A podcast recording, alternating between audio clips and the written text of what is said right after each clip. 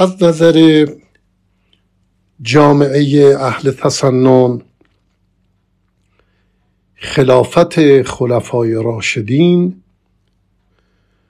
و پس از آنان حکومت امویان و سپس عباسیان رنگ و لعاب حکومت روحانی و مقدس دارد. به حال حکومت الهی است حکومت دینی است. به خاطر اینکه خلفا خود رو جانشین رسول الله صلی الله می‌دانستند و فقیهان مقرب به آنان کلیه اعمال و رفتار آنان را منطبق با عدالت و صلاح توجیه می کردند پس از انقراض خلافت بغداد حکومت ها جنبه زمینی و دنیوی پیدا کرد. تا آنکه در اوائل قرن چهاردهم میلادی با سقوط قسطنطنیه حکومت عثمانی سعی کرد به حکومت خود نوعی جنبه دینی و روحانی ببخشد. مجددا. اما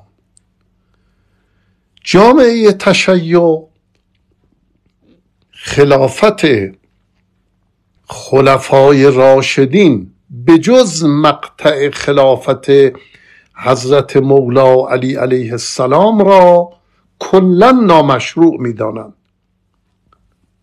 پس از خلفای راشدین بنی امیه و بن العباس هم توسط شیعیان کلا ولات و حاکمان جور تلقی می شود امامان شیعه هر گونه همکاری با آنان رو تحریم فرموده در روایت معروف به مقبوله عمر ابن حنزله حضرت صادق علیه السلام برای احقاق حق هم مراجعه به قضات منصوب از ناحیه آنان را حرام و باطل اعلام فرموده و دستور داده که باید اختلافات مالی و حقوقی شیعیان از طریق داوری آن هم داوری از خود شیعیان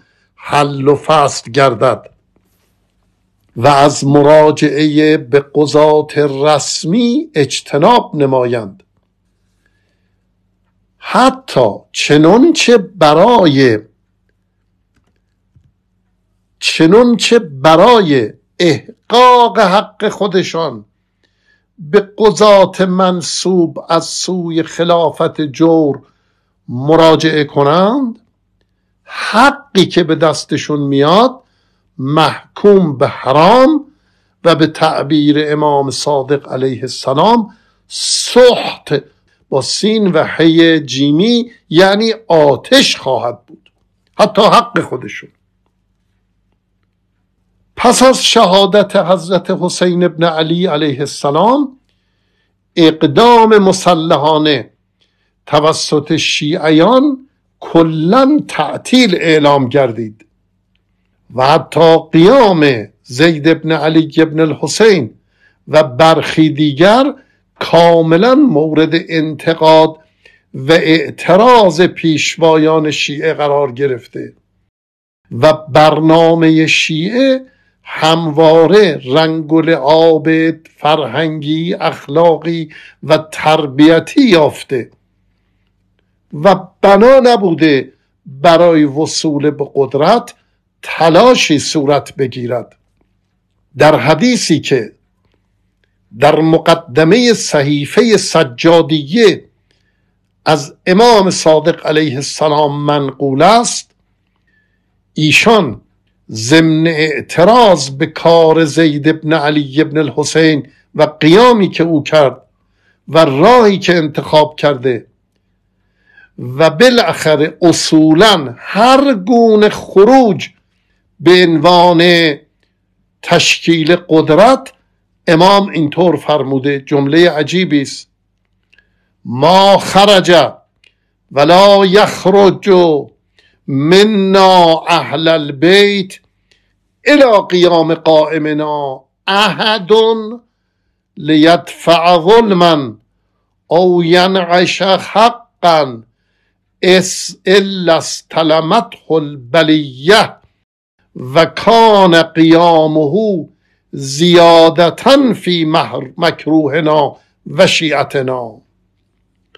یعنی تا قیام قائم ما اهل البیت اهل البیت هیچ کس از خاندان ما برای براندازی دستگاه ظلم و برقراری آرمان حق بر نخواسته و بر نخیزد مگر اینکه بلا و مصیبت او را از پای درآورد و قیامش بر سختی ها و ناگواری های ما و پیروان ما بیفزاید.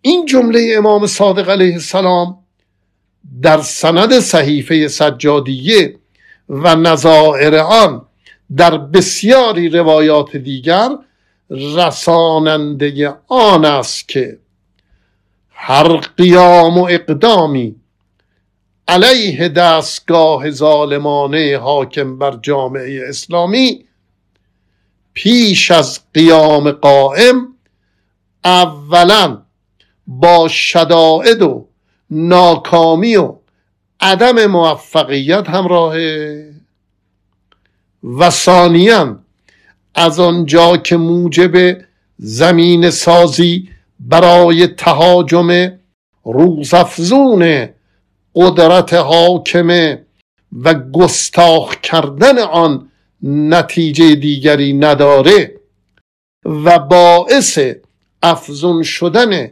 سختی علیه پیشوایان و شیعیان آنان می شود این گونه جنبش ها نامشروع و غیر قابل دفاعه.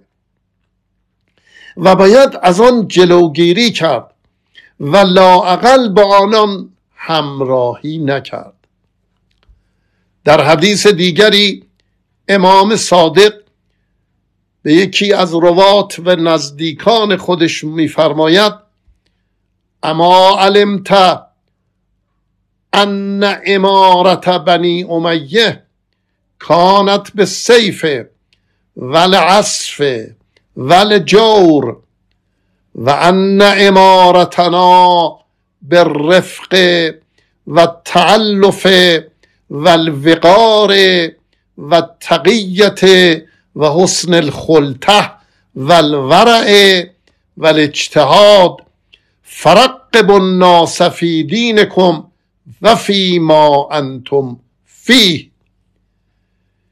در این جمله امام میان حکومت عموی و امارت و حاکمیت خودشان را و ولایت خودشان را این گونه تفاوت قائلند. میفرمایند آیا نمیدانی که حکومت بنی امیه با شمشیر و خشونت و ستم بود؟ ولی رهبری و امامت ما با مدارا و الفت و آرامش و سرنگهداری و رفتار خوب و احتیاط و تلاش و گفتگوست. پس مردم را به دین و مرام خود با این روش ها جذب و علاقمند کنید. ببینید این جمله امام صادق بود.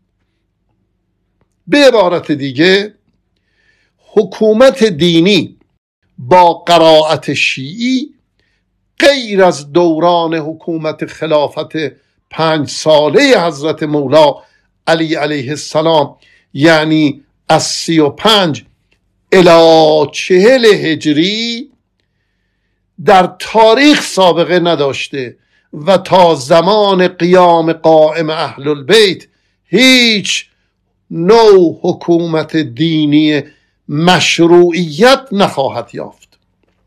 با توجه به این گونه تعلیمات فقیهان شیعی در طول تاریخ آنچه صرفا وظیفه خود می‌دانستند چند چیز بیشتر نبود. یک صدور فتوا و بیان احکام شرعیه. دو انجام داوری و حکمیت میان متخاصمین در فرض مراجعه و ترازی آن طرفین. بر اساس موازین و منابع رسیده از سوی پیشوایان که در این صورت طرفین شرعا موظف بودند که به رأی داوری آنان عمل کنند. و هر گونه مخالفت و امتناع از عمل به رأی داور رد حکم الله تلقی و عند الله مسئول بودند یعنی زمانت اجراش زمانت اجرای اخروی بود. این دو. سوم انجام امور حسبیه یعنی مثلا حفظ اموال قائبان و محجوران بدون سرپرست. حتی به جز اقلیت ناچیزی از فقیهان شیعه اجرای حدود شرعیه را برای فقیه مجاز نمی‌دانستند و اجرای آن را از مختصات امام معصوم و در دوران غیبت ولی عصر عجل الله فرجه الشریف تعطیل می‌دانستند. ولی ناگفته نماند که فقیهان بزرگی از شیعه مانند سید مرتضا علم الهدا در مقاطعی در کنار قدرت های شیعی در کنار قدرت های حاکم بر جامعه و حتی حتی اگر حاکمان اهل تسنن بودن اینها همکاری می‌کردن اگر قدرت ها شیعی بود مثل آل بویی که هیچ قدرت های شیعی خب معلومه. و حتی حاکمان اهل تسنن هم گاهی آلمان شیعه رو قبول داشتن و به بعضی از سمات ها منصوب می‌کردن. جناب سید مرتضا علم الهدا قبلا هم گفته بودیم مدت ها سمت امیرالحاج و ریاست دیوان مظالم را از سوی پادشاهان آل بویه به عهده داشتند و نزد ایشان نزد خلفای عباسی هم محترم بودند